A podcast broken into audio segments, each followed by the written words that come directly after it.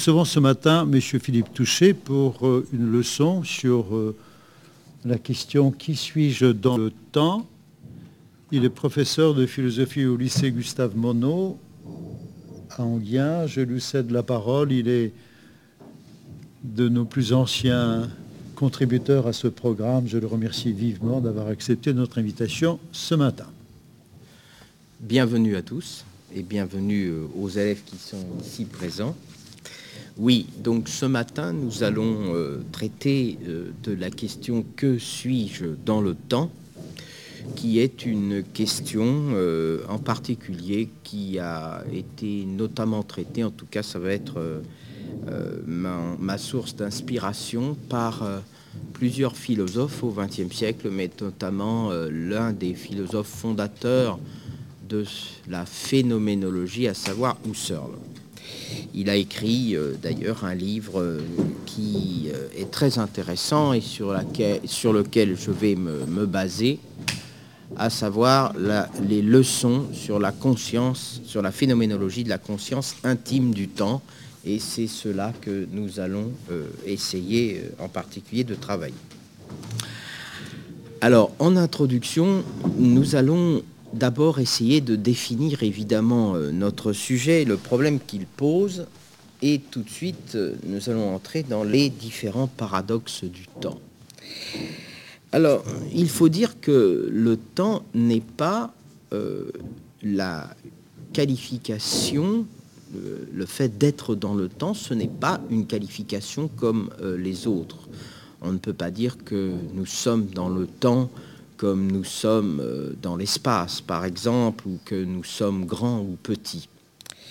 Alors d'ailleurs, un des euh, philosophes qui a précédé Husserl, Brentano, expliquait que euh, il, faisait une comparaison entre le problème du temps et le problème, par exemple, des notes en musique.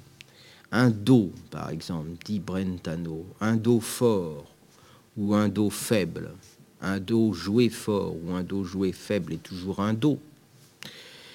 Alors que un Do présent, un Do passé et un Do futur, le, le Do passé et le Do futur ne sont pas en réalité encore une note de musique. Ils ne sont pas quelque chose. Autrement dit, le fait pour une chose d'être dans le temps affecte son être et supprime euh, ce qu'il est. Et c'est pourquoi nous ne devrions pas dire que le temps qualifie les choses ou me qualifie, mais, comme va dire Brentano, qu'il m'altère. Il m'altère, c'est-à-dire qu'il me fait devenir autre, et non pas, bien sûr, seulement euh, dans une de mes qualités, mais euh, dans peut-être toutes mes qualités. Alors, euh, quand on dit cela, euh, quand on dit que dans le temps, donc nous sommes altérés, nous devenons autres, et quand on demande ce que c'est qu'être soi dans le temps, hein, puisque le sujet c'est que suis-je dans le temps, on s'aperçoit que le problème qui se pose à moi, c'est qu'il pourrait sembler que précisément le temps fait altérer les choses, le temps m'altère, et peut-être que précisément le fait que je sois altéré par le temps m'oblige moi, ou me contraint moi, ou me fait prendre conscience que moi je suis et je demeure le même. C'est peut-être précisément parce qu'il y a un temps qui altère tout ce qui est, que moi, je suis amené à, peut-être euh, me, ressouvenir de moi-même, à me réidentifier moi-même, bref, à être toujours davantage moi-même. Donc, en d'autres termes, est-ce que le temps n'est pas plutôt l'occasion pour moi de retrouver toujours perpétuellement mon identité, à faire que cette identité soit un acte?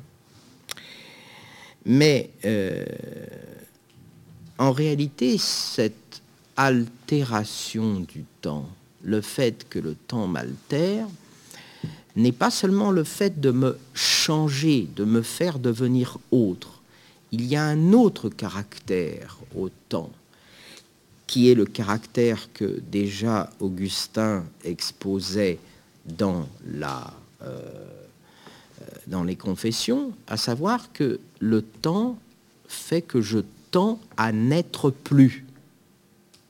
Autrement dit que être dans le temps, ce n'est pas seulement changer, ce qui après tout pourrait me faire changer vers un plus être moi-même ou vers un davantage être moi-même. Et de fait, on a le sentiment qu'il y a des moments dans notre existence où nous redevenons nous-mêmes, mais au contraire que de toute façon, le temps s'écoulant irréversiblement dans un seul sens, par le temps, je tends à cesser définitivement d'être ce que j'étais. Par conséquent, euh, on pourrait dire que le temps produit une diminution irréversible dans la puissance d'exister. Par le temps, je ne change pas seulement, mais je cesse ou je tends à cesser d'être. Par conséquent, le temps est vécu, bien sûr, comme une corruption de mon identité, comme une impossibilité de rester soi-même.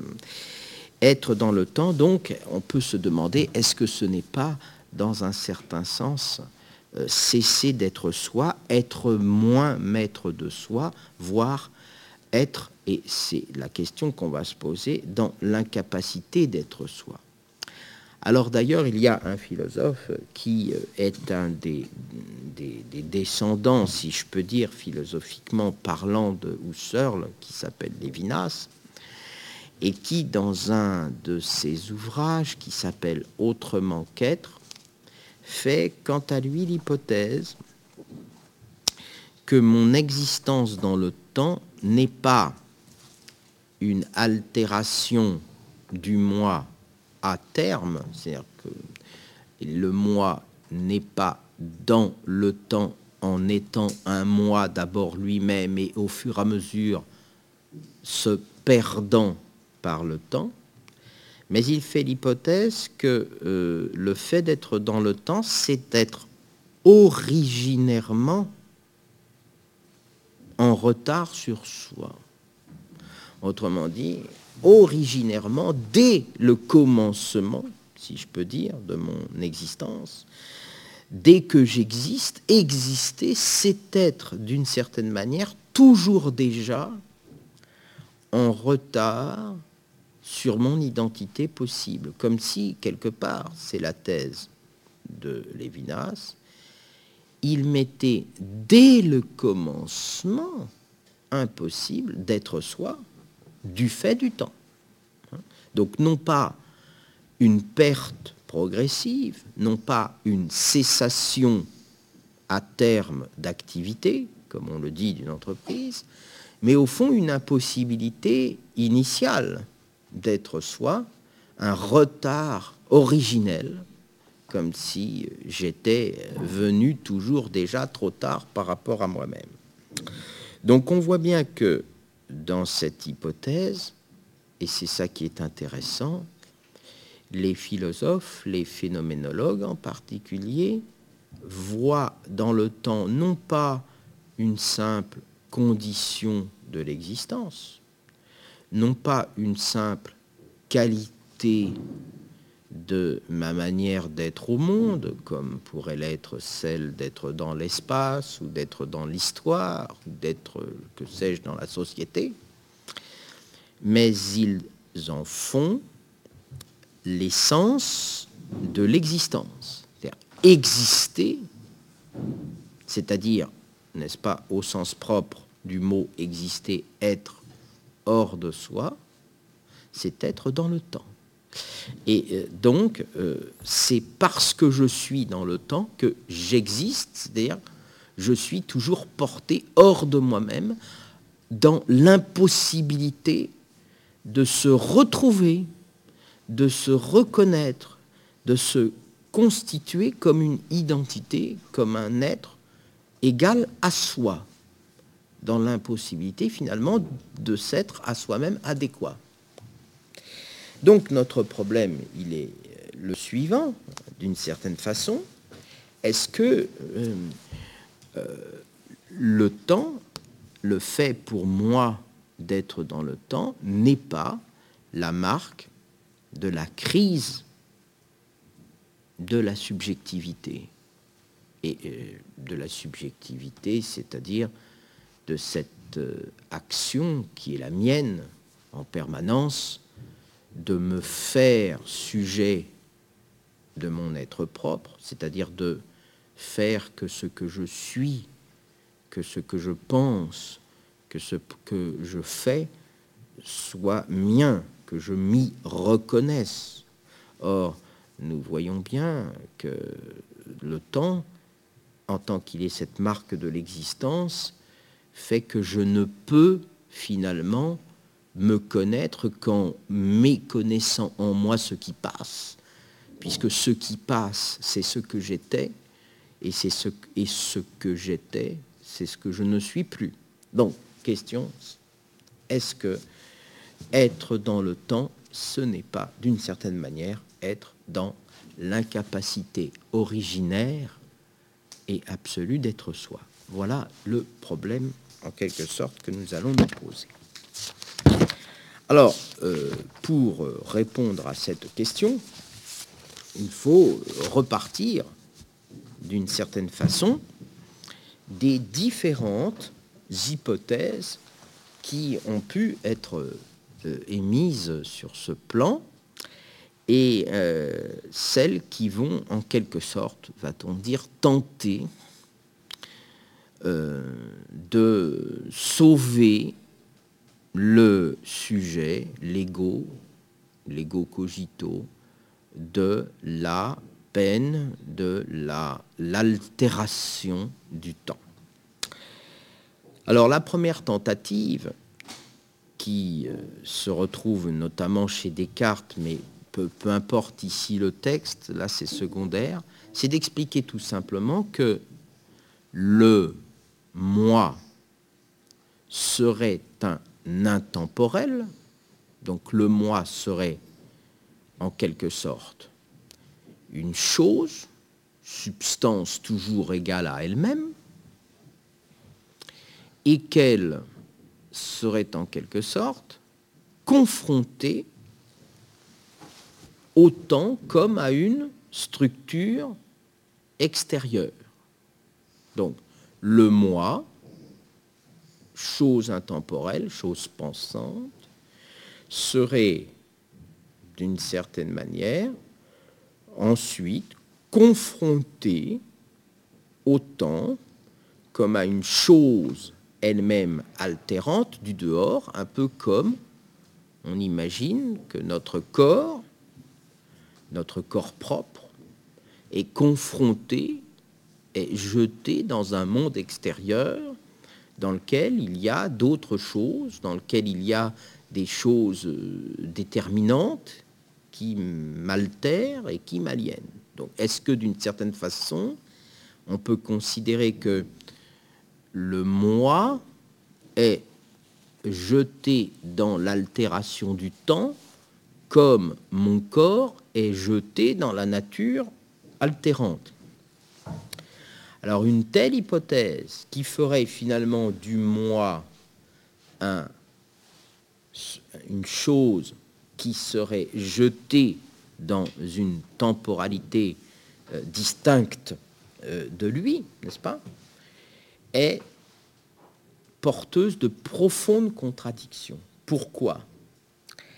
Parce que si le moi était une donnée, c'est-à-dire une réalité extérieure à ma conscience, il faudrait, et donc en quelque sorte une chose me faisant face, ou du moins un objet qui me serait donné, il faudrait que, outre le temps, je puisse prendre conscience de ma perception du temps. C'est-à-dire que si le temps était un objet qui m'était donné du dehors, il faudrait que la perception du temps soit elle-même distincte du temps. il faudrait, un peu comme euh, ceux qui pensent euh, de façon aberrante, de façon contradictoire, que la perception de l'espace serait elle-même dans l'espace. Hein. Alors, pour montrer qu'une telle position, donc, qui consisterait à faire du temps un objet transcendant, distinct de la conscience, et que euh, je serais euh, en quelque sorte amené à, euh, quelque part, à le rencontrer comme un objet qui se jetterait devant moi, pourquoi est-ce que cette hypothèse est une aberration? Pourquoi est-ce qu'il est insensé de séparer le temps de sa perception? On va utiliser un exemple littéraire. Cet exemple littéraire, c'est une nouvelle d'un romancier français qui s'appelle Marcel Aimé, qui a écrit une nouvelle qui s'appelle La Carte en 1943.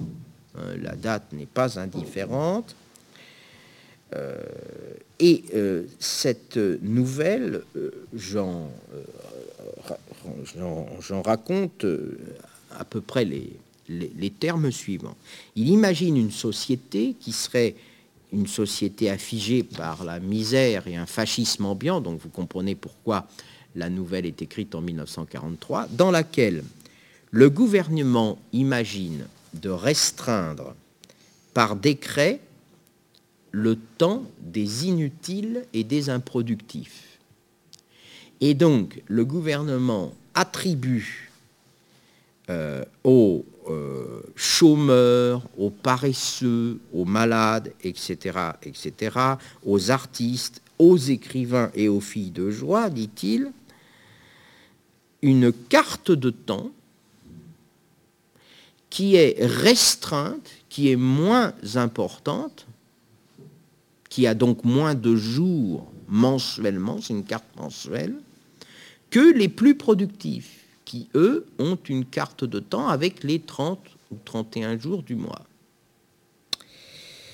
Euh, quand ces improductifs, ces inutiles, etc., ont épuisé leur temps qui, est sur leur carte de temps, ils sombrent dans une espèce de coma de mort provisoire, puisque leur compte temps est épuisé, et ils ne vont renaître qu'au début du mois suivant.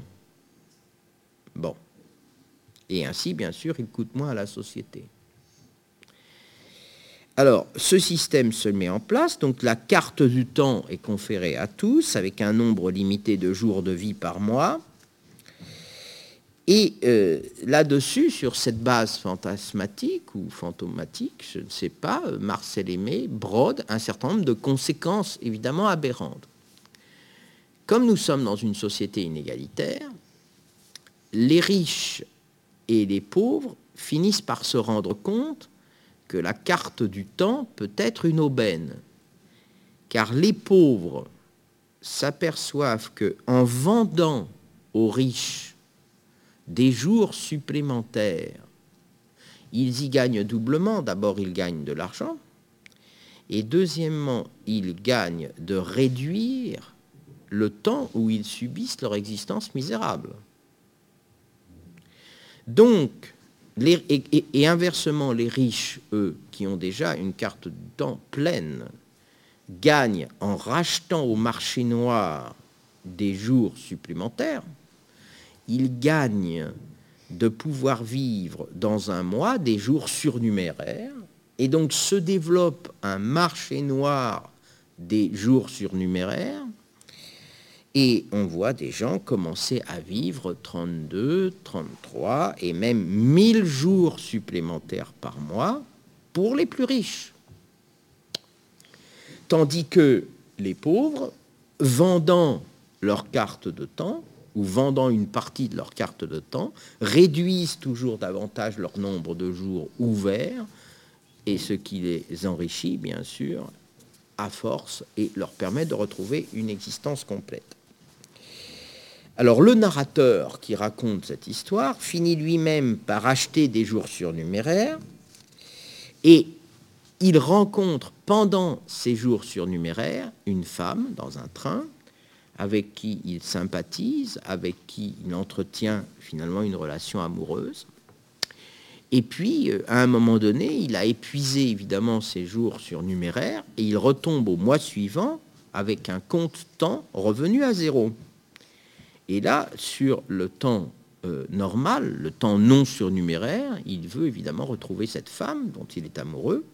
Et il se rend compte qu'en retrouvant cette femme, cette femme ne le reconnaît absolument pas et ignore totalement ce qu'a été leur existence commune pendant les jours surnuméraires. Évidemment, ça veut dire que pendant les jours surnuméraires, leurs existences sont devenues parallèles et non pas communes, puisque les jours surnuméraires n'étaient pas dans un temps commun. Et par conséquent, il finit dans le malheur et le désespoir.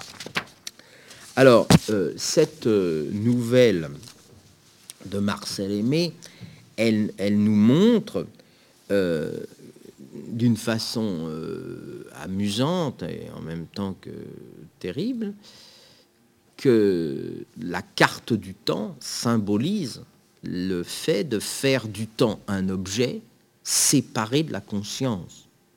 Si vous faites du temps un objet séparé de la conscience, si, comme on le dit parfois, vous dites que vous rencontrez le temps, ou que vous éprouvez le temps, ou que vous faites l'expérience du temps, si, comme le dit Husserl en des termes plus, euh, euh, plus techniques, vous faites du temps un datum ou un donné, eh bien vous tombez sur cette aberration qu'il faut du temps pour percevoir le temps. Et s'il faut du temps pour percevoir le temps, la perception du temps elle-même est un temps distinct du temps perçu. Et par conséquent, il y a deux temps en un même temps, et ce qui est une pure contradiction. Donc le temps n'est pas perçu comme un objet, mais il est en réalité conçu comme le sens des objets perçus, ce qui n'est pas du tout la, même chose. Euh, par exemple, euh, lorsque je vise euh, un homme Pierre, par exemple, je ne vise pas d'abord Pierre qu'ensuite je placerai dans un temps. En réalité, je vise toujours Pierre temporellement. La temporalité de Pierre, par exemple le Pierre futur ou le Pierre passé, c'est cela que je vise. Je ne vise pas un Pierre intemporel qu'ensuite je, je, qualifierai euh, par euh, le temps, mais je vise un Pierre toujours déjà temporel, toujours déjà passé. Soit je vise un pierre passé, soit je vise un pierre futur. Bref, le temps est le sens des objets, mais il n'est pas un objet. Bon.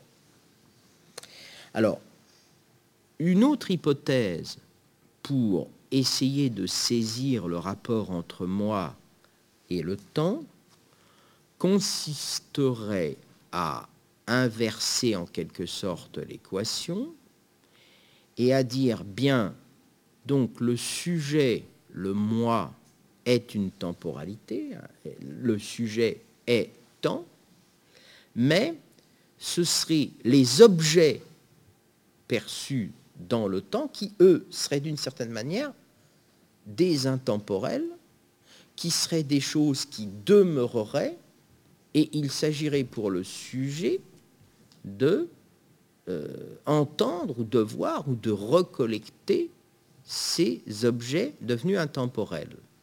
L'hypothèse est un peu complexe, mais je vais l'expliquer à travers l'hypothèse euh, classique cartésienne du souvenir. Chez Descartes notamment, euh, l'hypothèse du souvenir, chez Descartes, mais également hein, chez beaucoup d'empiristes finalement, ou en tout cas d'associationnistes, euh, l'hypothèse est la suivante. Descartes pense que lorsque nous avons une perception, lorsque nous avons une, impression qui affecte ce qu'il appelle les esprits animaux, elle se fige, elle se fixe dans les esprits animaux telle une empreinte dans la cire, et qu'elle demeure donc dans notre mémoire, comme une trace, hein, comme euh, la trace d'un d'un animal dans la terre, comme euh, la trace euh, d'une roue euh, dans une ornière. Et que donc la conscience, par l'imagination et ensuite par la mémoire, retrouverait dans une sorte euh, de réserve, dans une sorte de grenier, dans une sorte de, cave, dans une sorte de, bibliothèque peut-être, ces traces, et que ces traces, elle aurait en tâche, elle, qui est sur le chemin temporel de la conscience, de les ramener, pour certains d'entre eux, au présent, et ce serait précisément ça, l'acte de la mémoire. Donc la mémoire serait en fait l'activité d'une conscience temporelle qui découvrirait des objets qui auraient un caractère intemporel. Et ensuite, bien sûr, la mémoire pourrait plus ou moins reproduire cette trace, plus et ce moins étant bien sûr la différence entre une mémoire reproductrice et une mémoire plus créatrice, voire une mémoire imaginaire qui, elle, deviendrait une mémoire qui mélangerait toutes les traces. Alors, euh, cette hypothèse selon laquelle eh bien, le temps serait euh, en quelque sorte euh, une qualité du sujet, mais pas de l'objet, hein, que c'est nous qui mettrions du temps dans les choses ou dans les objets de la perception et que euh, ces objets auraient une espèce d'intemporalité propre, ne constitue pas davantage une hypothèse possible. Pourquoi? Pour, d'une certaine manière, la même raison que celle que nous avons évoquée tout à l'heure, mais qui cette fois est une raison intérieure, à savoir que pour que j'aille entre guillemets, en tant que conscience, chercher dans ma mémoire le souvenir du passé, il faut du temps. Pour se souvenir, il faut du temps. Donc, un objet lui-même temporel réclame une conscience temporelle d'objet, dit Husserl. Donc, il faut, en quelque sorte, du temps pour ramener au présent le souvenir passé. Et puisqu'il faut du temps pour ramener au présent le souvenir passé, ça veut dire, vous le comprenez bien, que je suis toujours en train de rajouter du temps au temps, je suis toujours en train de retemporaliser tous les objets qui se donnent à moi. Hmm? Même si ce sont des objets subjectif, même si ce sont des représentations, même si ce sont des pensées, je suis toujours en train, les ramenant au présent, de les temporaliser à nouveau, c'est-à-dire de les passer, de les laisser passer, de les faire passer, de les faire cesser dans un certain sens. Bon. Alors, donc, pour résumer euh, ce que nous avons dit jusque-là, on peut dire que d'un côté, donc, le temps ben, n'est pas un objet qui me fait face. Ce n'est pas un datum, dit Husserl. Donc on pourrait penser que le temps est au contraire une qualité, une catégorie de la subjectivité. Le temps est temporalité, comme on dit de façon classique. Mais nous avons euh, également appris hein, que le temps n'est pas non plus une activité complètement libre du sujet vis-à-vis de lui-même. C'est-à-dire que ce n'est pas une pure invention arbitraire, ce n'est pas une pure manifestation libre et indifférente de la conscience, puisque nous nous rendons compte que lorsque dans le temps j'essaye de ramener, par exemple dans le souvenir au présent, ce souvenir passé, il me faut du temps. Donc d'une certaine façon, le temps est une forme a priori de mes intuitions subjectives que je ne peux pas euh, annuler par la pensée. Je ne peux pas, bien que, le temps soit subjectif, je ne peux pas faire comme si ce temps n'était pas une contrainte à l'intérieur même de ma pensée. Donc, ni sujet purement libre de soi, ni objet donné. Le temps, donc, est une véritable énigme dans la conscience, pour la conscience. Alors, cette énigme, cette difficulté, on la retrouve en particulier dans ce que, c'est ce qu'on va étudier euh, maintenant, on pourrait appeler euh, la l'aporie du présent. Alors pourquoi parler du présent désormais, alors que vous le voyez, on a surtout parlé de ce qui passe, donc de ce qui est passé, on dira plus tard euh, ce dont il est question avec le futur. Pourquoi parler de l'aporie du présent? Eh bien parce que tout simplement, le présent, c'est le temps de la conscience. Au fond, si nous y réfléchissons bien, même lorsque nous nous souvenons, donc même lorsque nous pensons le passé, ou même lorsque nous pensons le futur, c'est au présent que nous le pensons. Se souvenir comme projeter, comme attendre, c'est une activité du présent. Hein. on pourrait le dire en d'autres termes, tout est présent dans la conscience. Bon. Mais dire cela, tout est présent dans la conscience, dire que par exemple le futur n'est jamais intuitionné dans le futur. Le futur n'est jamais pensé dans le futur. Il est pensé comme futur dans le présent. C'est évidemment reconnaître que le présent, c'est le seul temps de la réalisation de l'effectivité de soi-même, mais que, comme je suis ce temps présent et que ce temps présent est un temps, pour être un temps, ce présent doit tendre à n'être plus. Donc au présent, je vis, notamment dans la structure de l'instant, la discontinuité entre ce que j'intuitionne dans le présent et ce que j'intuitionne temporellement dans le présent.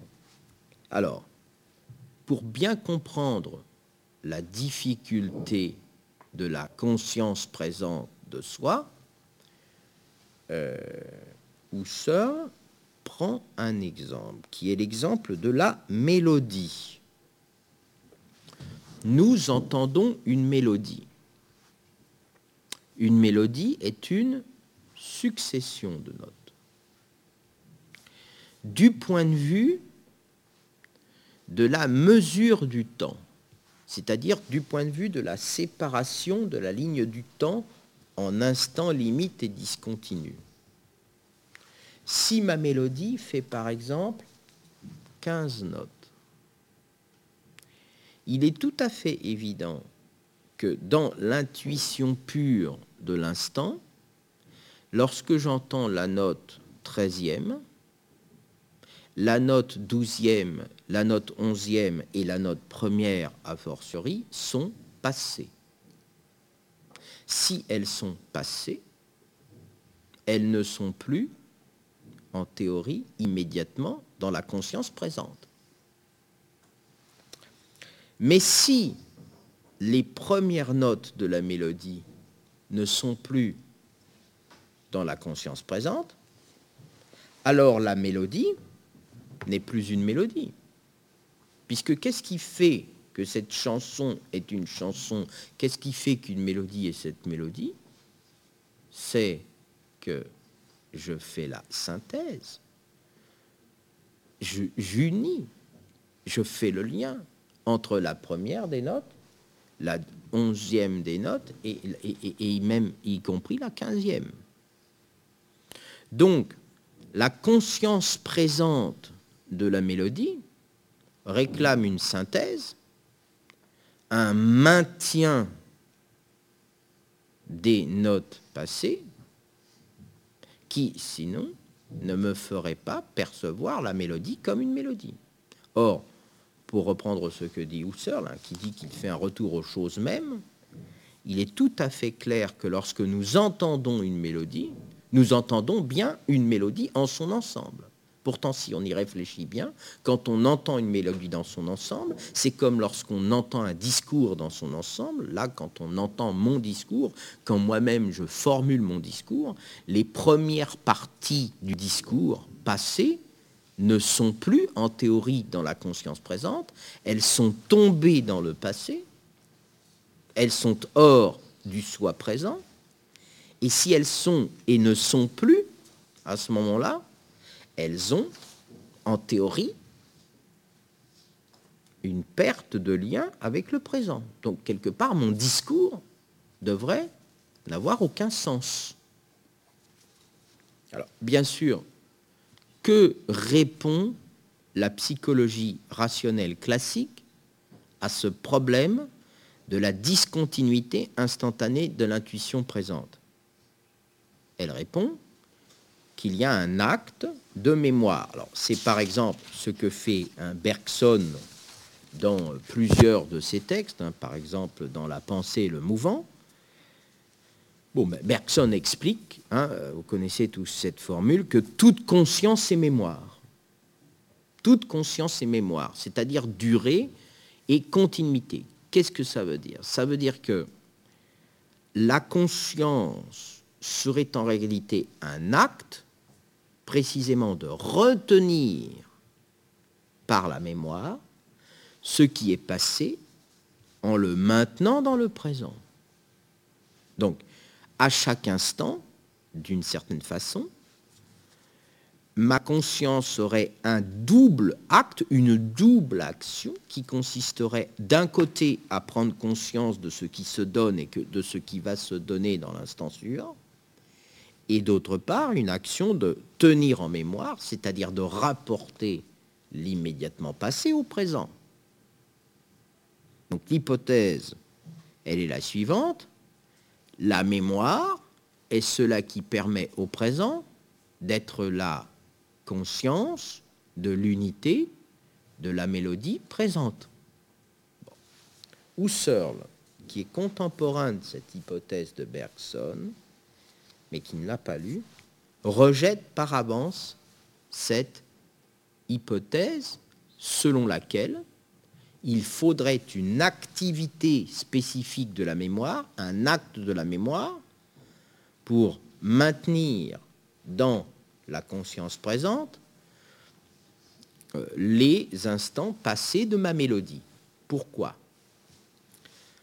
Parce que si il me fallait un acte double. C'est-à-dire que s'il me fallait d'une part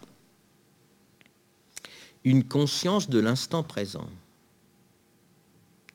et d'autre part une activité de mémoire pour retenir ce qui est immédiatement passé et le maintenir dans le présent, cette activité de mémoire, cet acte spécifique, prendrait lui-même du temps. Et donc, si la mémoire était un acte qui venait redoubler le présent pour produire une unité, s'il y avait une activité propre et distincte de la conscience, il y aurait deux actes, et s'il y avait deux actes, il y aurait du temps pour le second acte. Et donc, comme je l'ai dit déjà tout à l'heure, le temps de la mémoire, de l'activité consciente de la mémoire se rajouterait au temps présent de la conscience. Donc à cela, Husserl va opposer une autre hypothèse, qui est l'hypothèse de ce qu'il appelle les rétentions. Donc non pas l'activité de la mémoire, mais ce qu'il va appeler les synthèses passives de la rétention. De quoi s'agit-il? Il explique qu'au fond, on pose mal le problème. En vérité, lorsque je reprends l'exemple de ma mélodie, lorsque je perçois la onzième note, je ne perçois pas véritablement la onzième note, mais je perçois l'unité de la onzième note avec les notes précédentes tout juste passées qui sont en réalité retenues dans le même acte, dans ce qu'il appelle une queue de comète de rétention, c'est-à-dire les notes précédentes sont retenues comme présentes. Le tout juste passé est retenu comme présent. Autrement dit, je ne perçois pas la onzième note, jamais. Je perçois, en percevant la onzième note, les notes précédentes qui ne sont pas, pour ma conscience, tombées dans le passé. Je perçois la synthèse mouvante et changeante des différents instants passés qui sont retenus dans le tout juste présent. Alors pourquoi parler de rétention, qui est une sorte de, d'activité, enfin pas d'activité, mais de, de manière passive de retenir et non pas le souvenir. Parce que dans la rétention, dans cette idée de rétention, cette idée que je retiens le tout juste passé dans le présent, il y a l'idée que le passé n'est pas perçu comme passé. Là-dessus, Husserl fait une nette distinction entre la rétention et le souvenir, justement. Car dans le souvenir, je ramène par une seconde activité de la conscience le passé au présent, mais dans le souvenir, je me souviens du passé comme passé. Donc le sens du souvenir, c'est d'être saisi en tant qu'il est passé. Donc en tant qu'il n'est plus dans ma conscience, en tant qu'il ne fait plus sens dans ma conscience présente. Donc ne tombe dans le souvenir que les intuitions qui ne font plus sens pour mon présent. Et puisqu'elles ne font plus sens pour mon présent, c'est qu'elles ne sont plus dans la conscience que j'en ai, moi. Tant que j'ai conscience d'être moi-même impliqué dans la mélodie, tant que j'ai conscience de la mélodie en tant qu'elle est perçue par moi-même, ce qui est passé reste retenu comme présent.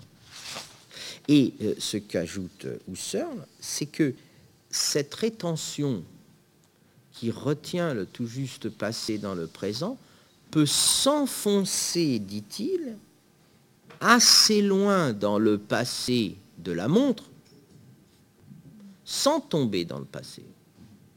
C'est-à-dire, je peux retenir assez longuement et assez lointainement comme présent ce qui est passé, ce qui est tout juste passé, sans que dans ma conscience, ce passé tombe hors du présent. Et donc, si les choses tombent hors du présent, ce n'est pas parce qu'elles s'éloignent temporellement, ce n'est pas parce qu'elles s'éloignent dans le temps ou à cause du temps, c'est parce qu'elles s'éloignent pour la conscience. Donc, devient un souvenir ce qui, pour ma conscience et en ma conscience, est devenu du non-moi. Voilà donc euh, la solution de Husserl. Et qu'est-ce que change euh, cette solution de Husserl à, à notre problème? Eh bien, c'est de montrer que donc je suis, je ne suis pas une conscience face au temps. Je ne suis pas une conscience face à un objet que serait le temps. Je ne suis pas non plus un intemporel. La conscience, c'est en quelque sorte, et ce n'est que l'activité de synthèse du temps. Mais quand je dis que la conscience n'est rien d'autre que l'activité de synthèse du temps, je veux dire par là même qu'il est le temps de la synthèse. Donc, je ne perçois rien sinon dans un temps, c'est-à-dire dans une synthèse changeante, ouverte, qui articule ce qui change avec ce qui ne change pas, le présent avec l'immédiatement passé, et qui articule ce qui s'altère avec ce qui demeure, qui articule ce qui est immédiatement passé avec ce qui est présent. Donc la thèse de Husserl, c'est en quelque sorte que la conscience est spontanément une maintenance de la perception. Voilà pour un premier temps. Merci beaucoup, cher Philippe, pour cette première partie du cours. Nous avons une pause technique de quelques instants et ceux qui nous suivent en direct, aussi bien en acteur au lycée Chateaubriand à Rome qu'en mode de spectateur, pourront nous retrouver à partir de 11h10. À de suite. Merci.